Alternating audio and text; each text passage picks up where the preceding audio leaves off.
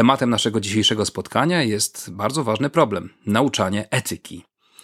Pozwoliłem sobie zaprosić dzisiaj do naszego studia dwie bardzo zaangażowane na tym polu osoby: Beatę Bożejewicz oraz Krystiana Karcza, dwoje nauczycieli etyki, którzy y, oprócz tego, że uczą tej etyki, to i aktywnie udzielają się w mediach społecznościowych i propagują samą ideę tej działalności, którzy opowiedzą nam dzisiaj wiele ciekawych rzeczy na temat tego dziwnego i ważnego zadania.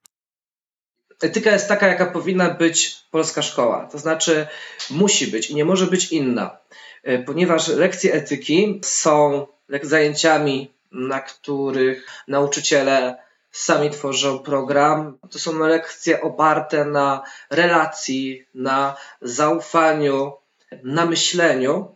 Tego w polskiej szkole brakuje z mojego doświadczenia wynika, że na etykę chodzą absolutnie wszyscy, to znaczy skrajni ateiści, anarchiści i tak dalej, po y, katolików, którzy chodzą równocześnie na, na lekcje religii, bądź osoby z różnych innych wyznań.